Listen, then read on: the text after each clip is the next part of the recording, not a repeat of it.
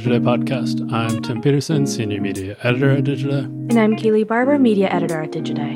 And this week, it's just us, Kayleigh, are going to kick off this year, but kind of talking about our expectations for the year, the trends that we're expecting to see, especially based on conversations we've been having towards the end of 2022 with buyers and sellers and ad tech executives, and basically as many people as we could get on the phone or Zoom to figure out what the hell's going on in 2023. Uh, Kayleigh, you finished off 2022 with, as I mentioned, with a lot of conversations you were having with execs on the media side of things. What were the big takeaways that you had in terms of what they're anticipating 2023, or at least the first part of 2023 to be looking like?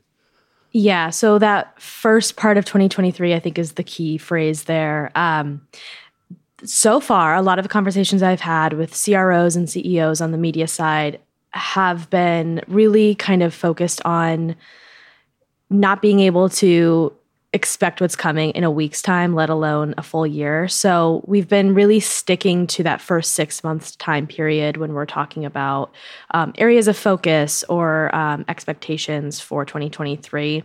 Um, by and large, what I'm hearing is that there's a lot of optimism for second half of 2023 but the first half is going to be a little bit of a struggle point. And i think it's going to rely on a lot of lessons learned in 2020 to make sure they can pivot in a moment's notice and cut costs if needed. So, obviously, we're already seeing a lot of the cost cutting with layoffs or selling off real estate, which our colleague Sarah Guaglione has done a great job of covering.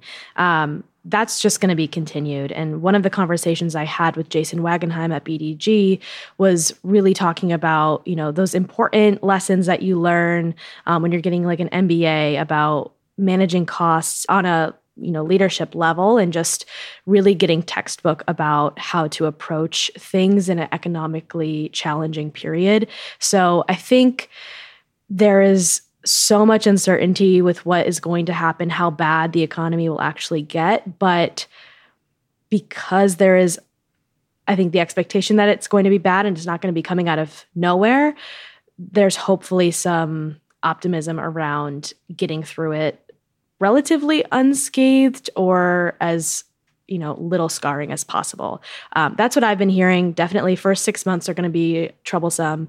What are you hearing tim? Yeah it's funny. There was one person i talked to on the the brand side of things actually and they were the ones who was like well it's weird because in spring 2020 there was all the talk around a double dip recession. And so for those of us who took that talk seriously this isn't all that surprising. So they've been managing their business, like they managed their business coming into 2022 with the expectation that there may have been something of a false spring in 2021.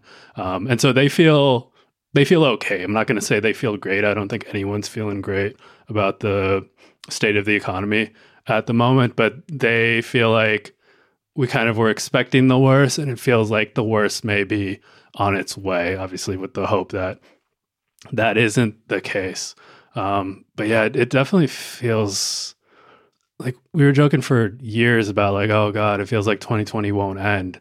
And it still feels that way. It just feels less of a joke. Like you were mm-hmm. saying, mm-hmm. a lot of the conversations I'm having with people have the echoes of spring 2020 of, you know, we just need to kind of mind our costs as a business. Um, we don't really have much visibility into revenue or how um, the ad market's going to be shaking out. And so we're just going to try to, you know, be in communication with a lot of folks, be as flexible as possible, which, I mean, that's kind of all you can do right now. Cause uh, I don't know, like I am I've been talking, you know, recently with a lot of like TV ad buyers and sellers about the upfront. And so I kind of look at that as something of a canary in the coal mine because they're already starting to like prepare a bit for what they expect the upfront next year to look like. And for anyone listening who's not super in the weeds on the TV ad business, the upfront's basically just like this yearly cycle where over summer, TV networks and advertisers and their agencies figure out how much money a brand or an agency is going to commit to spend with that TV network for the next year. And so these are big commitments. I mean, it's similar to like leasing a car, leasing a house. Like you go in, this isn't, you know, an impulse purchase. And so they're already trying to figure out how much money are we actually going to be willing to invest, especially because the upfront negotiations are going to be kicking off right around that time that you mentioned, where things may be looking better at that point, or things may have gotten so much worse at that point that they aren't looking all that better or enough better. I mean, it's also interesting with how you kind of called it a false spring because I do think that unlike 2020, the economic downturn that we're seeing now the writing was on the wall. We've been talking about it since pretty much February to a degree. And granted, there were some global um, events like, you know, Russia invading Ukraine that I think tipped off some of that um, uncertainty in the ad market. But we've been talking about this for quite some time. So I do feel like the execs that I've been talking to um, on the media side and on the buy side have been preparing to a degree about um, what this will ultimately turn out to be. And I, I do think that there, we, I mean, we've been hearing for months that the expectation was the, you know, use this lovely term, the shit will hit the fan in 2023, right? So, like, there is this sense of preparedness that I think is a unique advantage to this downturn versus in 2020, spring 2020. Um, obviously spring 2020 rebounded quite quickly um, and that fall spring was interesting because for the execs that i don't think were paying as close of attention to the larger economic trends meaning like that secondary res- recession coming later there was a lot of bloating that happened too and a lot of kind of chasing after revenue streams that might not have been as permanent. And i think i'm thinking more around like web3 innovation or uh, you know kind of more of the crypto stuff. Like that was really great revenue to get when you could get it but it wasn't long term.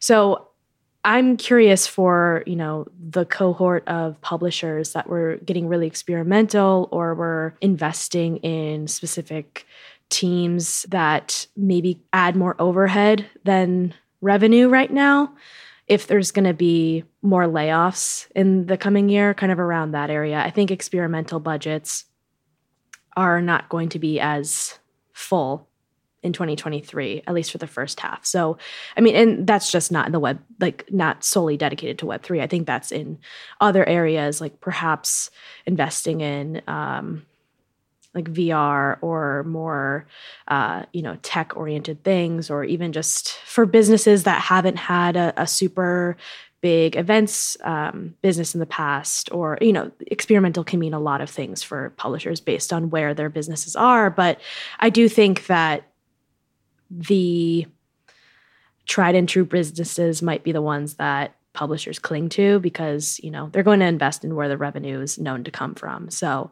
i don't know. It's it's interesting. It, the the false spring thing i do think maybe tricked a few people. Mm-hmm. so. Yeah. And then it's interesting because even like on the cost cutting side of things there's the consideration of well which costs can actually we afford to cut? And, not so much you know just necessarily like oh which you know teams can we cut or like experimental budgets but like in you know streaming the big you know one of the big stories at the moment is just how much money these companies whether it's netflix or disney or paramount or nbcu or certainly warner brothers discovery have spent on programming for their streaming services and how they aren't generating enough revenue to give that clear sense on when they can turn a profit. And so they've been dialing back their programming budgets. The you know some of them aren't buying like Warner Bros. Discovery went on a whole pause over the summer around you know how much it was buying, or they're looking to buy cheaper shows. Um, and you know not necessarily spending so much on like so the so-called premium stuff. But then that creates the question of like okay but if you're just investing in lower quality stuff can you expect the audiences to be there? Are they going to recognize oh i'm paying eight nine ten fifteen dollars a month for this service and like the stuff on it isn't as good anymore so i'm not going to pay for it as much? And so that's feels like a very real tension not only just in streaming, but I feel like across the board. There was a media exec I was talking to recently about um, like they do a lot in the digital video, social video space, and they were just like, we aren't making enough money from Snapchat from our Snapchat Discover channel, and we're only spending a thousand dollars an episode on the videos we make there, but we're making like 30 videos a month. And so even though cutting it out like that isn't a huge cost center, to what extent can we even afford to have that cost or not? Yeah. Well, I mean, kind of getting into that social short form vertical video conversation, right? Because I think publishers are kind of taking their video content approach in two directions. Um, one of which is kind of what you were saying around programming for streamers. I do think that there's still a lot of investment into creating and then trying to sell shows um, for publisher studios. Like uh, we've seen a decent amount of investment still, I think, around that. Curious if maybe the budgets for buying content shrink um, on the streamer side next year. But on the flip side, publishers are also embracing short form vertical video because it is significantly cheaper to produce. I mean, to your point around Snapchat Discover, and I, I do think that that platform is a slightly different place. And one of the criticisms that I, I've heard from another publisher um, for a, a piece I wrote about um, what publishers would like to see from platform, platforms in 2023 was that the ad formats on Snapchat Discover aren't as robust as other platforms. So it could be like an advertising kind of issue, perhaps.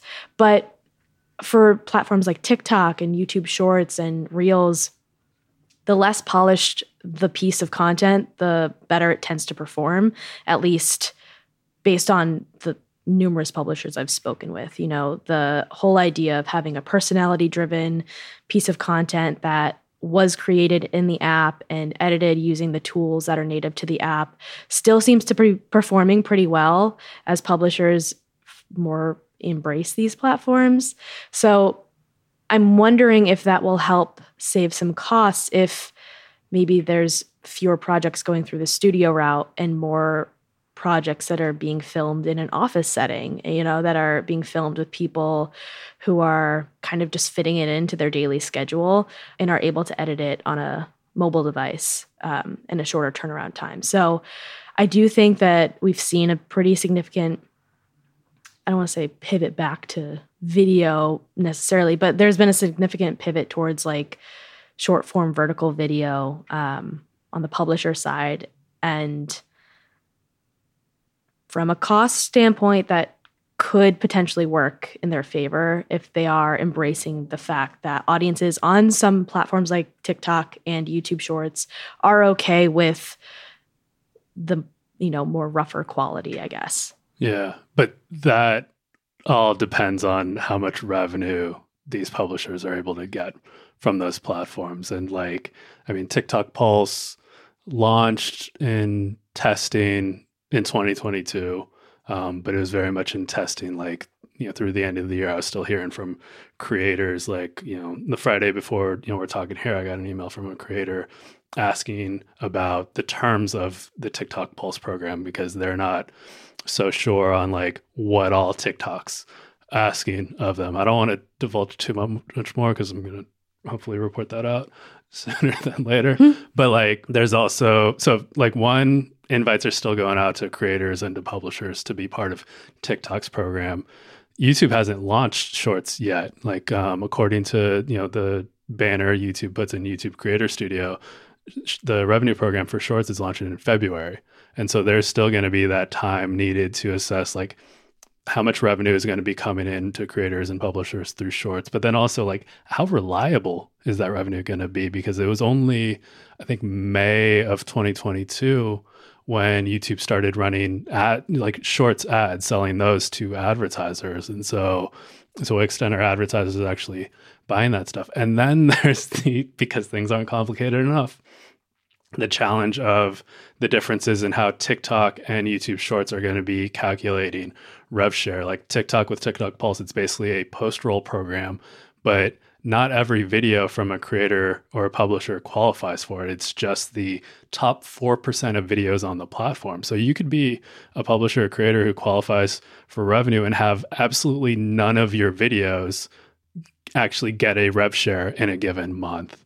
Um, or you could get the rev share one month and then not get any the next month. And then with YouTube Shorts, there's kind of a funkier calculus going on with YouTube Shorts where it's basically a monthly pool where YouTube sells shorts ads and then it will pay off, you know, the record labels that it's licensing music from. And so then it takes that net ad revenue and YouTube's going to keep 55% and give the creators and the publishers 45%, which one flips the revenue model for legacy YouTube, where creators and publishers are getting 55% of the revenue. Now, for shorts, YouTube gets 55% of the revenue. But then it also, you're just getting a pool, like a piece of the pool. And so it's not like right now where creators and publishers, like if you're a finance channel on YouTube, your CPMs are a lot higher. So you don't need to get as many views to make $100,000, a million dollars in a month.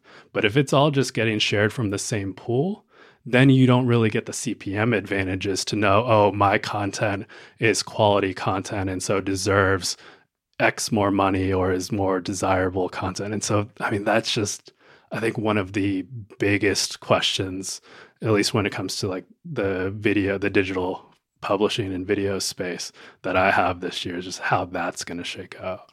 Yeah.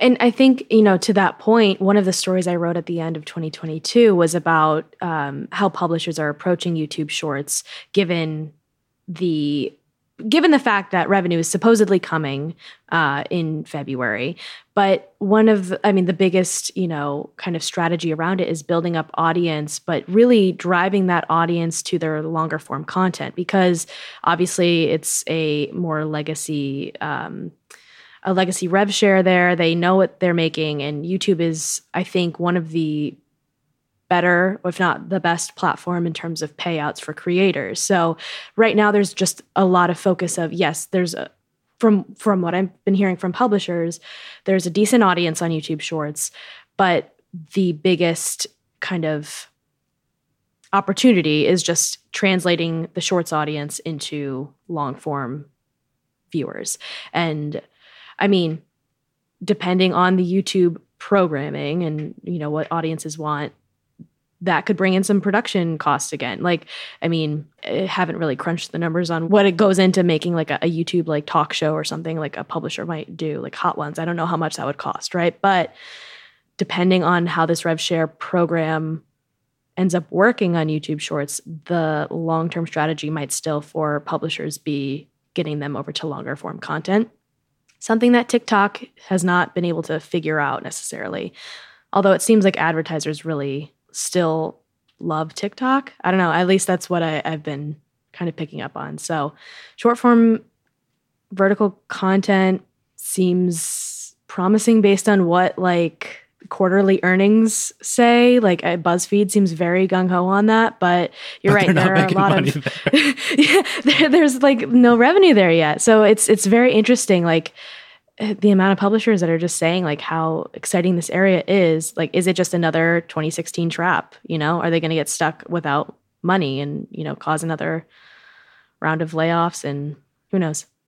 We're going to take a quick break to hear from our sponsor. Then we'll be right back short form video has been tricky for publishers and creators for years, for like ever. Cause like, you know, there was, you know, the hope with Snapchat, you know, Discover, you know, for one, and then eventually Quibi that, oh, there's going to be a market for premium short form shows, like TV quality shows, but that are short form. That never manifested. Um, Facebook and YouTube had invested in original programming for a time. They couldn't make that work um, and not for fault of the shows that were being made necessarily. Like Cobra Kai didn't work as a YouTube original, but then it goes on to Netflix and it becomes a big hit for Netflix. So some of it's just like the expectations of the platform. And so I, mean, I think you hit on another really interesting question is like, can TikTok break beyond kind of the types of videos it's known for? It's been trying, like it's, you know, lengthen the expanded the you know duration of videos to I think like 10 minutes. I don't remember if they're just testing 10 minutes still or if that's been more widely. I can't remember the last time. I can't remember the last time I saw a 10 minute long TikTok. Yeah, I've seen some that have gone you know beyond uh, a minute pretty regularly, but and there was a period in which they were testing um, putting a marker like denoting whether it was a plus one minute video or not. I haven't seen that in months, um, but like within the past week as we're talking, so like mid mid to late December, um, there was some report. I forget who I saw it by, but that TikTok is testing the ability to watch horizontal videos on TikTok, which makes sense. It would help to get TikTok in that kind of that YouTube league. Um, but the second thing I thought when I saw that was just like, oh, I remember when Instagram did this with IGTV.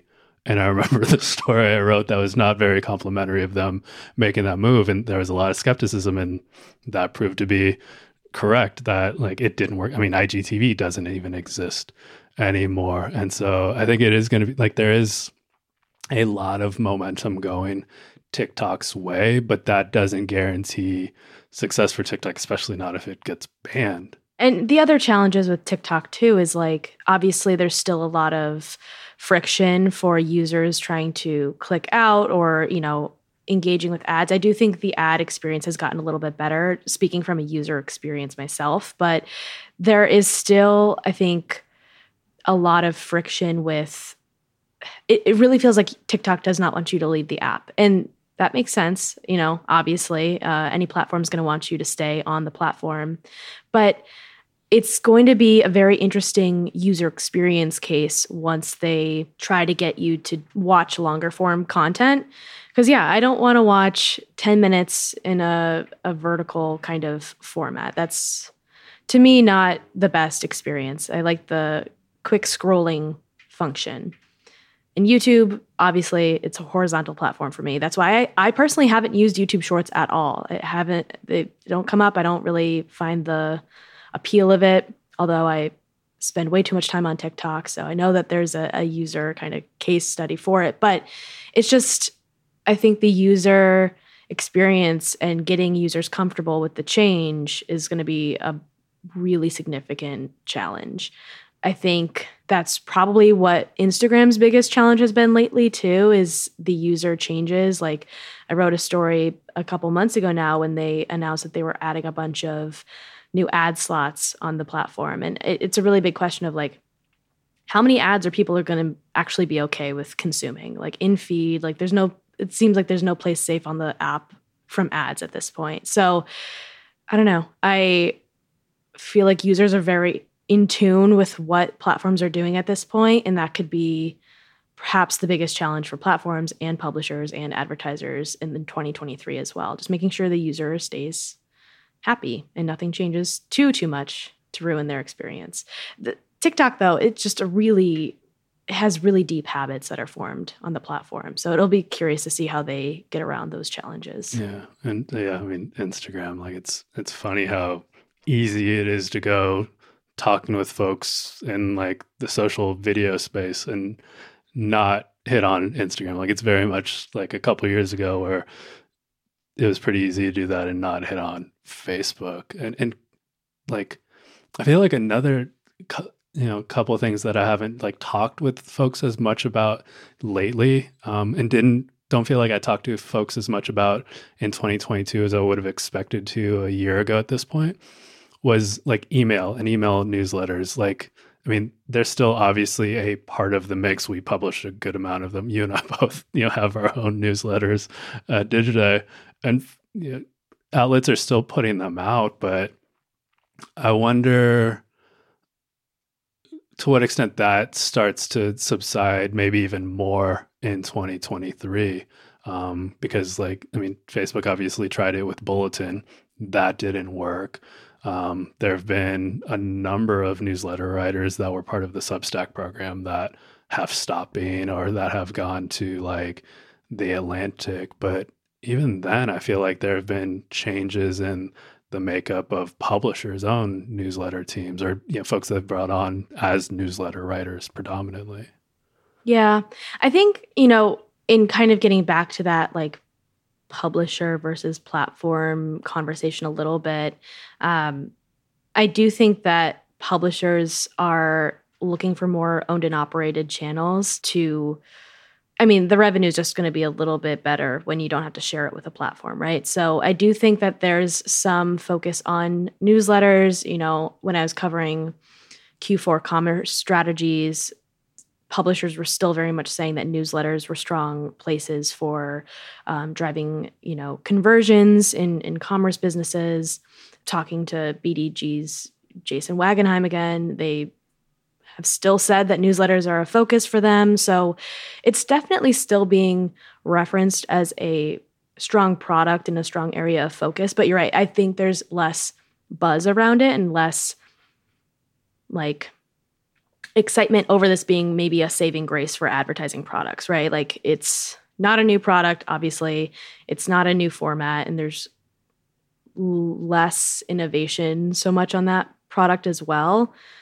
So I think until there's like some sort of like technological like advancement in the delivery or you know what you can measure from newsletters or you know maybe like being able to like send videos in the newsletter itself i think it's a standard product but not like a super spectacular like place to be perhaps still being talked about by publishers from what I can tell. Just not, you're right, not nearly as, you know, glamorous as it was a couple years ago. Yeah, it feels like newsletters have kind of moved into that, like where podcasting is too, where obviously we have a podcast, we're doing it right now. Um, but like, there are at this point so many podcasts on the market because so many companies have seen like oh there can be a business in podcasting that there becomes oversaturation. I think with podcasting, there's probably been oversaturation for a couple years at this point. I feel like everyone and everyone's you know parents or you know friends launched a podcast during the pandemic because it's just like, oh, I'm just sitting around with people. Let's just record this. But then it's okay from a business you know standpoint. How does that make sense? And especially when you have like a Spotify rolling up an ad network for podcasts on its platform where and then also owning podcasts where they becomes a haves and have nots um, and like i don't think emails there in terms of like there being an oversaturation but i think like there does run the risk of how many newsletters do i really want to subscribe to or why do i want to keep having this newsletter coming into my inbox. Like, you know, Casey Newton, who does platformer, he's talked about, I think, like dialing back his frequency. Like he was doing, I think, four or five newsletters a week. And I think he has pulled back to three because he wants to make sure that they're quality newsletters. Um, and I know for me, like, I like, weekly newsletters I check out more often than I do like the daily newsletters like coming in my inbox. And so so I'm wondering like if there becomes not so much a shakeout with like email or even podcast strategies, but whether those need to kind of undergo something of a rethink in 2023. Yeah. Well, I think you're right. The quality over quantity conversation, I think, is going to be a big one. And I think also from an advertising standpoint, with issues around like using open rate as a measurement for selling ads, like because of Apple's um, I'm blanking on what they called it, but their update that transparency. because of that update, open rates became far less reliable because they were more inflated. So maybe from like a selling standpoint, it makes sense to focus on more of the quality and selling more of the content versus straight like data. Like there has to be, I think, a little bit of a competitive edge because you're right. I, maybe we're not at a saturation point. Although, if you look at my inbox, I feel like you would absolutely think we're at a saturation point with emails. But I do think that there, I mean, I also feel like newsletters have been kind of an add on, uh, you know, product for publisher sales teams for quite some time. But for those, maybe like newsletter only publishers or newsletter first publishers they'll ha- they will have to have some sort of differentiation to keep that revenue coming in because even during the pandemic um, you know revenue downturns, CPMs for emails stayed pretty strong from what I remember. So it'll be interesting. I think that they've dropped a little bit. Um, I'll have to, you know, check on that when we come back uh, or this year for a story, perhaps. But I do think you're right. There will have to be kind of a rethink on strategy there and not just focus on the quantity necessarily. Yeah. And to your point around like email newsletters as an add on product for advertisers, like they've also been an add on product for subscribers for you know subscription businesses at these media companies and i'm really curious like how subscription businesses change or need to evolve like you know on the the streaming side of things we've moved back into this bundling phase where you have disney with disney plus hulu plus and espn plus not hulu plus just hulu at this point. Uh, it used to be called hulu plus. But like selling that as a bundle um, netflix is kind of going to be free for verizon play plus or plus play customers which is kind of like verizon's like digital bundle service. And then on the publishing side, there's the New York Times that is very much putting together a bundle. And so it feels like pretty quickly on the publishing side of things, gone from, oh, we're going to start up a subscription business to now we need to create our subscription bundle. Is that the sense that you're getting? Yeah. And, you know, I think one of the things that I want to really dig into next year is how publishers are approaching their subscriptions businesses given what's happening in the economy and what's you know the strains that are being put on consumers wallets but also how they're differentiating their product. I mean in order to keep people still subscribing whether that is more content how the role of registration walls and offering free content in exchange for email addresses or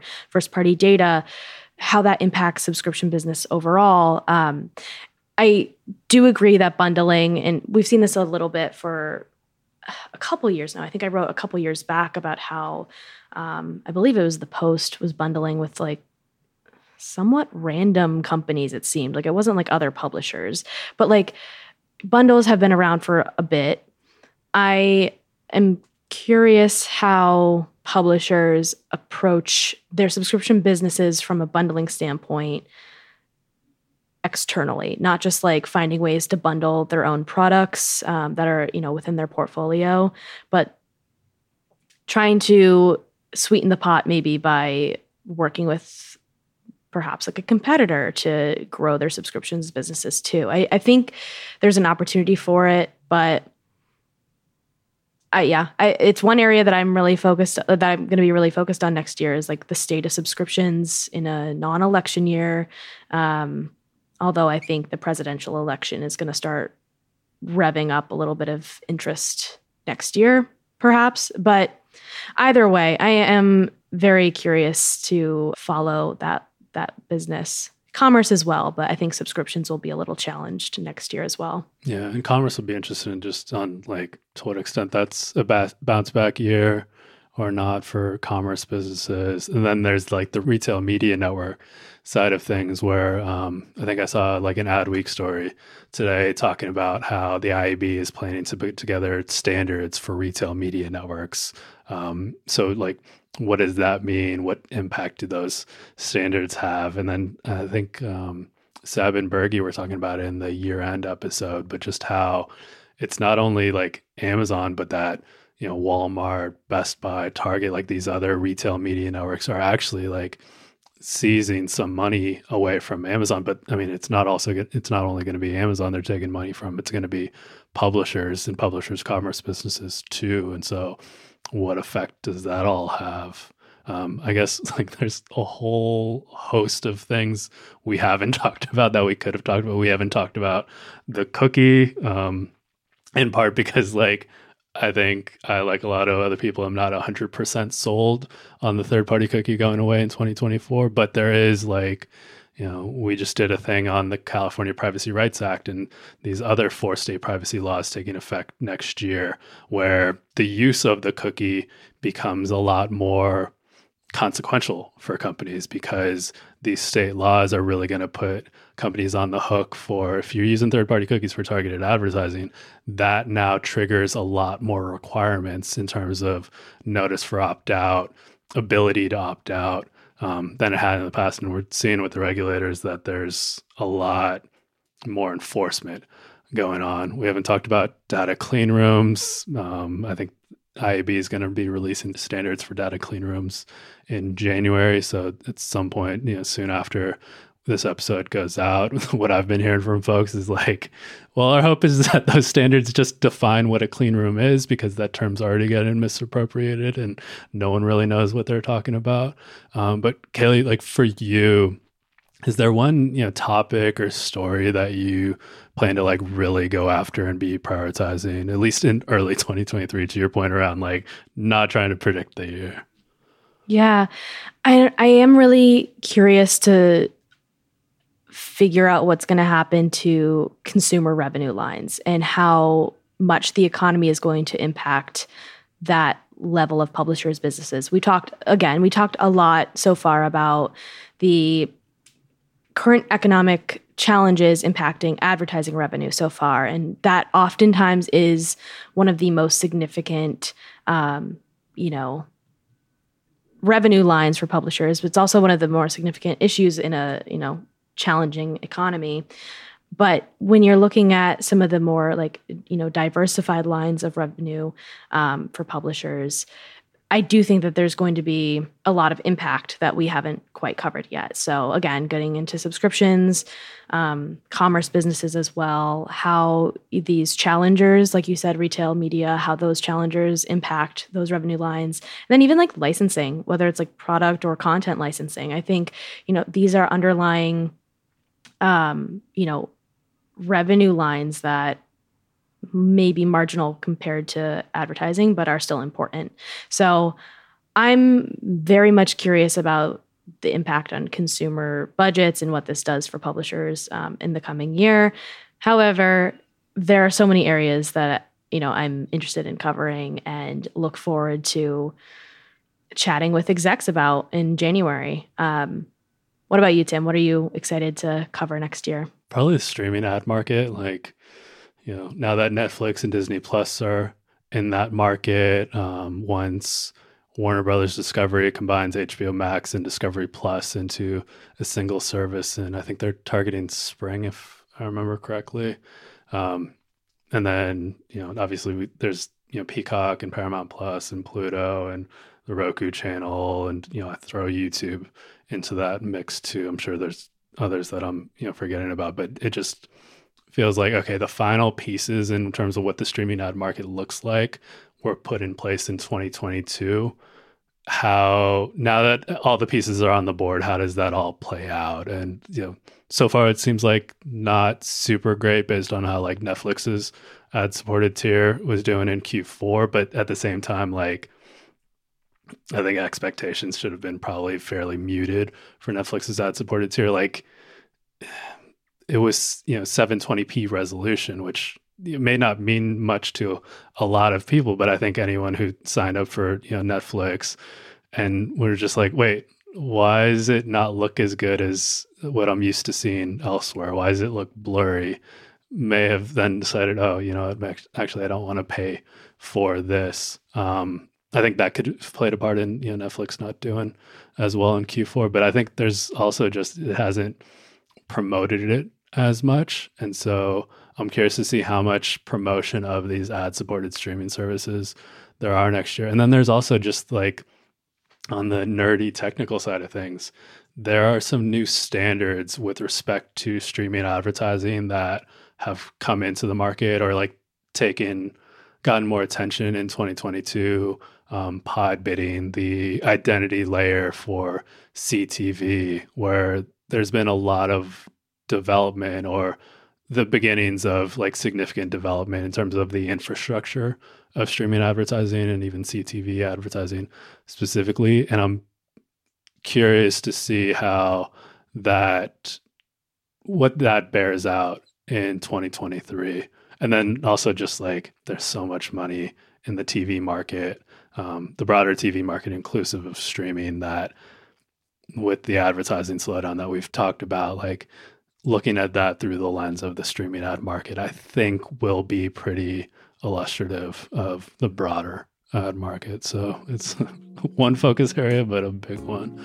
So we'll have to see. But that is all for us for now. In our future conversations on this show, we will be talking with guests from across the industry about how all of this plays out. So we look forward to speaking with them. Um, and yeah, thank you all for listening. Thank you, Tim, and Happy New Year to our listeners.